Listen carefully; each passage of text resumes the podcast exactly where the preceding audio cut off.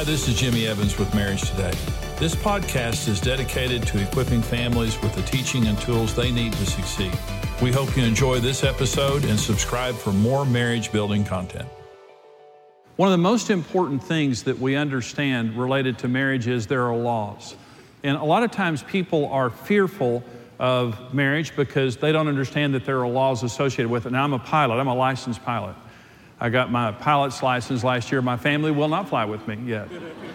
I mean, let me give that disclaimer. But there are laws related to aerodynamics. And so I'm not afraid to fly as long as I'm respecting the laws because there are laws. Planes don't just fall out of the air is that you know when there's a plane that crashes or something that uh, happens wrong it just didn't happen you know just just by chance it's something something violated the laws of aerodynamics for that to happen i say when you don't understand the laws of marriage it's a really scary thing and it was for karen and me we got married at 19 years old we didn't have any pre-marriage preparation before we got married and so we didn't know and honestly, I just thought you're either lucky enough to marry the right person or you're unlucky and you marry the wrong person. And honestly, I loved Karen. I was very attracted to her. I thought I married the wrong person after a few years of marriage because, and she did too, because it just wasn't working.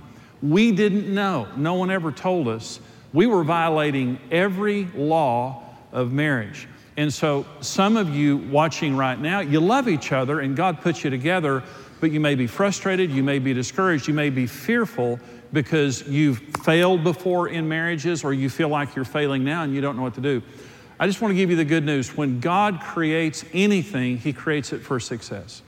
And when God creates anything, He creates it upon the laws of His kingdom and the laws of His word. So when God created marriage, He said some very important words. And this is Genesis 2 24 and 25. You probably heard this before. It says, Therefore, a man shall leave his father and mother and shall cleave to his wife and they shall be one flesh. And they were both naked, the man and his wife, and they were not ashamed. Now, I'd heard that scripture read, and I'd heard it at marriages and weddings and things like that, but I never knew that those were the four foundational laws of marriage.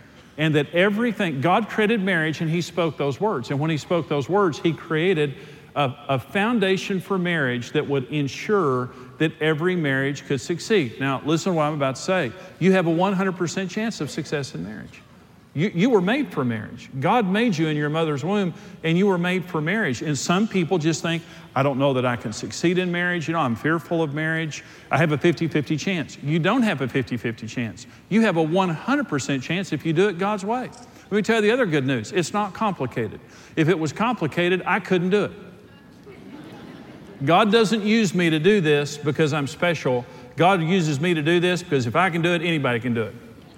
It's simple. There are four foundational laws of marriage, and once we understand these laws and just apply these laws, it changes everything. And it did for Karen and me. We were on the brink of divorce. We didn't, we didn't know anything about marriage.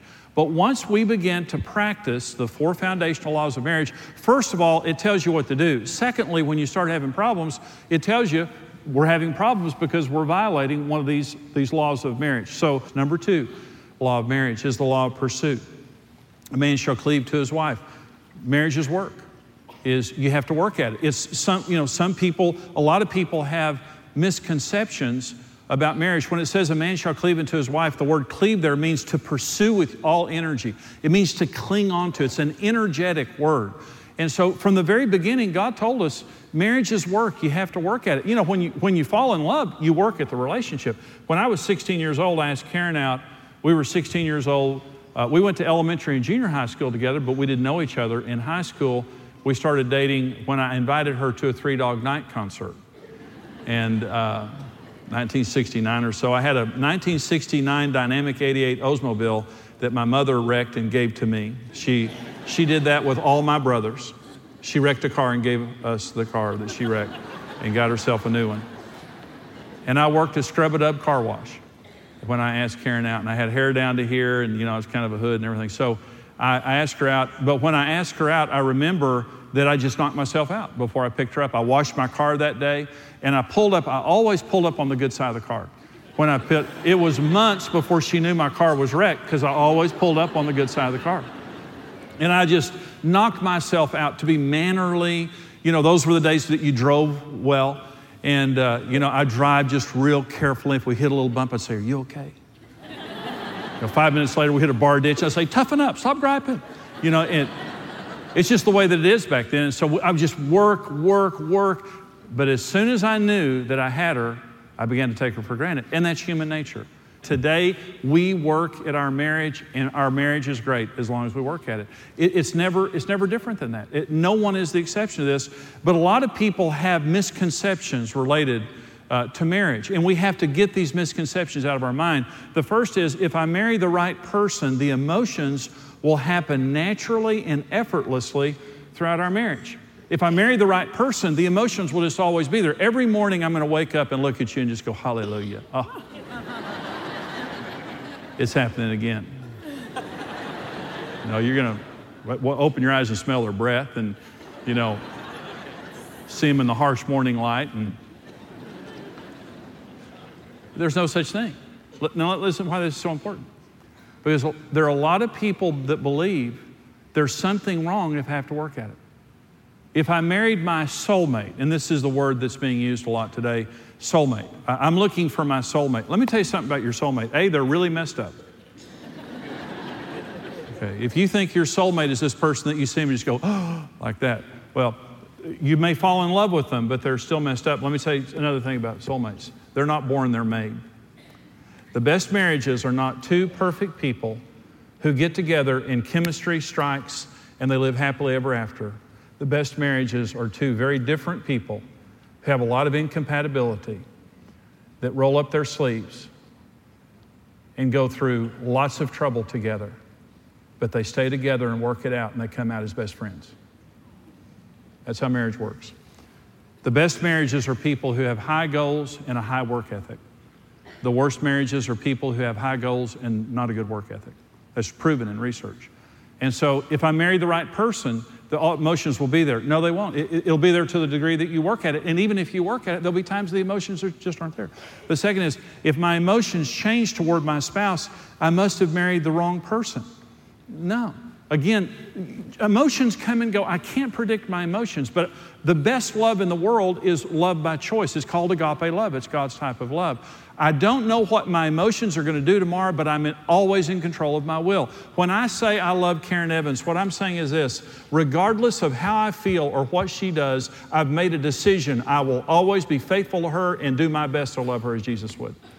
That's what I'm saying. I've made a decision. I can't depend on emotions. The most beautiful people in the world, the most talented people in the world, you notice they fall in love, they divorce. They fall in love, they divorce. Why? Because they think if I, my feelings change, I've got to change spouses. There's something wrong with this. No, if your feelings change, you just work. There's the grass is greener syndrome. You know, it's uh, when the grass looks greener on the other side. And that's what the devil wants to do, whether it's someone across the street or somebody at work or someone real or imagined. You know, the grass always looks greener on the other side. And there's two sayings that I like. One is, when the grass looks greener on the other side, it's time to water your own yard. and here's another good one when the grass looks, the reason the grass looks greener on the other side is because you can't see the poop from here. is everybody looks good from a distance, you know? But live with them for a while. And then you'll see that it's not as good as you thought it was. Everybody looks good from a distance, but when you have to live with that individual, then you see all their issues up front. Let me say, that's when you know my best friends are not the people who love me in the good times. My best friends are the people who know all the dirt and still love me anyway. Right. right? And those are the kind of friends you want. Karen and I have been together for a long time. I think we've seen everything, but maybe we haven't. But I can tell you this we're still together. And that's what love is. Number three, misconception of love and romance. Positive events, experiences, and actions should fuel the relationships and our emotions long term. In other words, if we take a trip to Hawaii or if we have a big Valentine's weekend or whatever, that's going to last for a long time. And uh, that's not true. Uh, marriage operates on the manna principle. The children of Israel woke up every morning when they were in the wilderness, and for 40 years, every day manna was there, and God said, You can't accumulate it. You, you can only pick up one day's worth, except before the Sabbath, you can pick up two days' worth.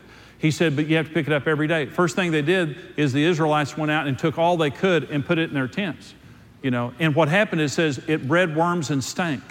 They were trying to accumulate it, and God says, No, I want you to learn to relate to me every day and trust me every day. A relationship with Jesus is an everyday thing, not an every month thing or an every year thing. Love is a perishable commodity. Yesterday's love is worthless. It has to be renewed every single day. It doesn't matter what your emotions were a year ago. I'm telling you, I've been a Christian for 40 years, and I'm going to tell you right now, if I go three or four days without praying and reading the Bible, it changes. I mean, God doesn't change, but it changes me. I've got to have a daily relationship with God. The love and the passion that I have for God, it has to be something that's expressed daily, not monthly, not annually. Same is true with Karen. Marriage is a daily thing that we, that we need to love each other every day. Now, this men, men are the worst. Women kind of get that. But men are the worst related to this because men think in terms of points. You know, how many points do I have in the bank? And how can I'm in trouble, so how can I accumulate some big points in a hurry to get out of trouble? And uh, men and points. So here, here how men kind of think about points. Here are the big points for men. Date, that's, that's good points. Flowers, always a winner. Card, jewelry, jewelry's big, big, big, big. Housework, trip, giving up a sporting event, taking care of the kids, going shopping with her. The ultimate now is going to a girl movie where there's no killing. And that's the ultimate, like that. You know you're in love when you're willing to do that. I went to see The Horse Whisperer with Karen, and I just thought I was going to die. I really did. I, it is. But the, uh, some men say that points, point system, yeah, great, okay, Here, here's it works. So you take her on a trip, you know, you do something big for her, and you're thinking, man, that was big, that cost a lot of money, that's going to last for a long time. All points evaporate at midnight every night.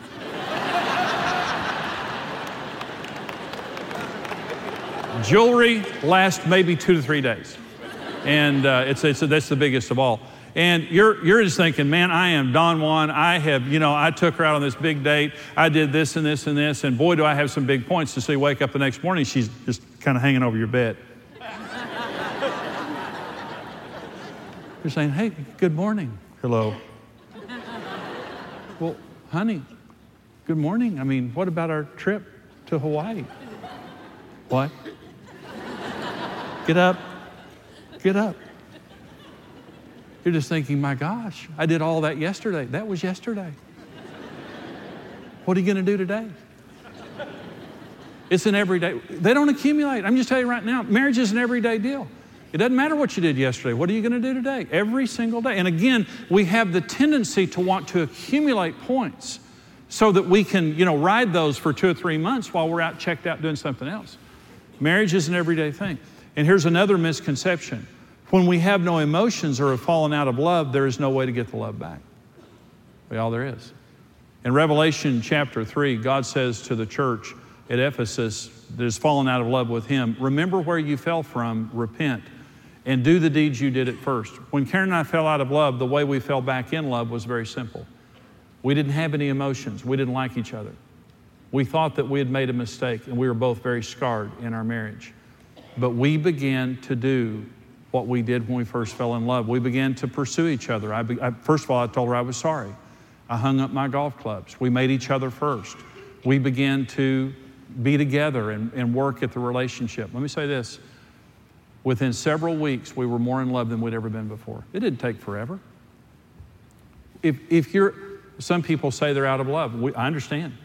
We had no emotion in our relationship except, except for negative emotion. Several weeks later, we were passionate about each other. Now listen, listen to me.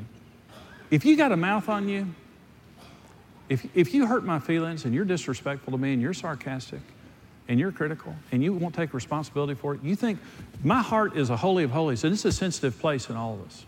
We're, all of us are more sensitive than we would want to admit. I cannot trust my heart of hearts to somebody who won't take responsibility for their behavior. When you're careful in the way that you treat each other and when you take responsibility for your mistakes, the fig leaves come off. And when it says the man and his wife were both naked and unashamed, it meant mentally, emotionally, spiritually, and physically, they could talk about anything without shame. No shame. I'm not, I'm not afraid in any way that you will reproach me because I trust you. You're my safe place. You know, this program today is on the, the laws of marriage and specifically the law of pursuit.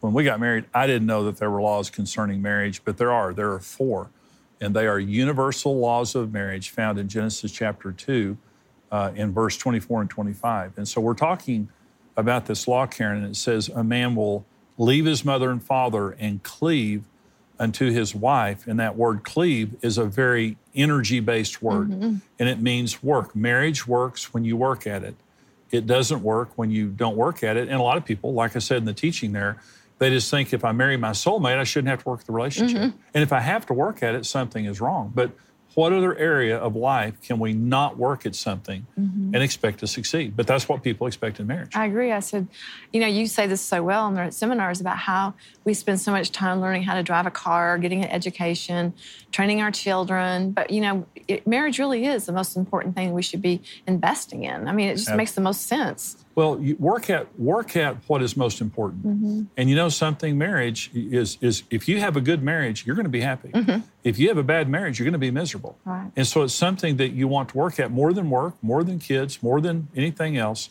You want to work at it. So we have some questions mm-hmm. from our viewers along those lines. I think you have one for me, mm-hmm. Karen. I feel my marriage is headed in the wrong direction. We are roommates at best. I feel like moving on for the sake of my happiness. Well, the the tragic thing about and uh, we were there. Mm-hmm. I mean, you mm-hmm. know, I think you you were there with me. But um, the tragic thing is that there's a cycle of divorce. Mm-hmm. And there was a guy that I worked with one time, and he, you know, kind of a slouchy guy, honestly, and you know, and he walked in one day to our place of business, and he uh, looked great. Mm-hmm. He had lost about 20 pounds. He was dressed nice. He looked sharp. And I said, "Man, you look good." And he said, "Yep." I'm divorced. I need to look good. And I said, uh, Excuse me? He said, Yeah, my wife and I got divorced. He said, If I'm going to get me a woman, I need to look good. And, and the first thing that went to my mind is, well, I wonder if he would have taken that same amount of energy with her mm-hmm. if it would have saved their marriage. Mm-hmm. In other words, it's like we're, we're, we get lazy in marriage and we take each other for granted. And the marriage, the, we fall out of love. Mm-hmm. And, and, by the way, you fall in love by working at the relationship. You fall, and then you fall out of love by getting lazy and mm-hmm. taking each other for granted. Well, but anyway, a lot of people work harder for a stranger than they do their spouse. I agree. Yeah. I mean, I think it's just common sense says you can't just neglect your marriage. I mean, mm-hmm. it's like you have a garden in the backyard and you're wondering why you have weeds and, and everything's brown. Yeah. I mean, it just doesn't make sense. I mean, if you're not going to invest in it, it's it's like you're right. Why stay married? But don't think that you're going to be happy in another marriage because the same things are going to happen again. It's the same dynamic exactly. over and over. But if you just roll up your sleeves and say, we were out of love, mm-hmm. we almost divorced. Um, I was wrong. Uh, you know, you were praying for me. God changed my heart. And I woke up and I, I, I repented to you. Mm-hmm. I said I was sorry for the first time ever. I hung up my golf clubs because golf was ruining our marriage because I golfed all the time. Mm-hmm. And um, the next day, I had we were out of love. I didn't have any emotion for you. Uh, you know, we were numb. We had fought so much. Mm-hmm. But I woke up the next day after I said I was sorry, and I came home that day rather than playing golf, and I started talking nicer to you. I started helping you around the house. Mm-hmm. I started helping with the kids, and it didn't happen immediately, but you know, maybe four or five days later, whatever, we started enjoying each other. Mm-hmm. Two or three weeks later, we were in love. Mm-hmm. And two or three months later, we were more deeply in love than we'd ever been before. So you might say, this question here, you know, basically, I'm out of love mm-hmm. in my marriage and I feel like moving on. If you move on, you're going to find somebody that you care about. You're going to knock mm-hmm. yourself out for them. You're going to fall in love. You're going to get married, and then you're going to be right back where you are right now. Mm-hmm. So I'm saying, if if you can possibly, and it takes two, but if you can possibly make your marriage work, make this marriage work, and understand you can fall back in love. Mm-hmm. We were mm-hmm. out of love, we were on the brink of divorce, but we began to work at the relationship, understanding we were breaking a law. I was breaking a law. I was a lazy husband and I was taking her for granted. You say, well, my husband won't work at the relationship. You work at the relationship, meet his needs, do what you did at the beginning.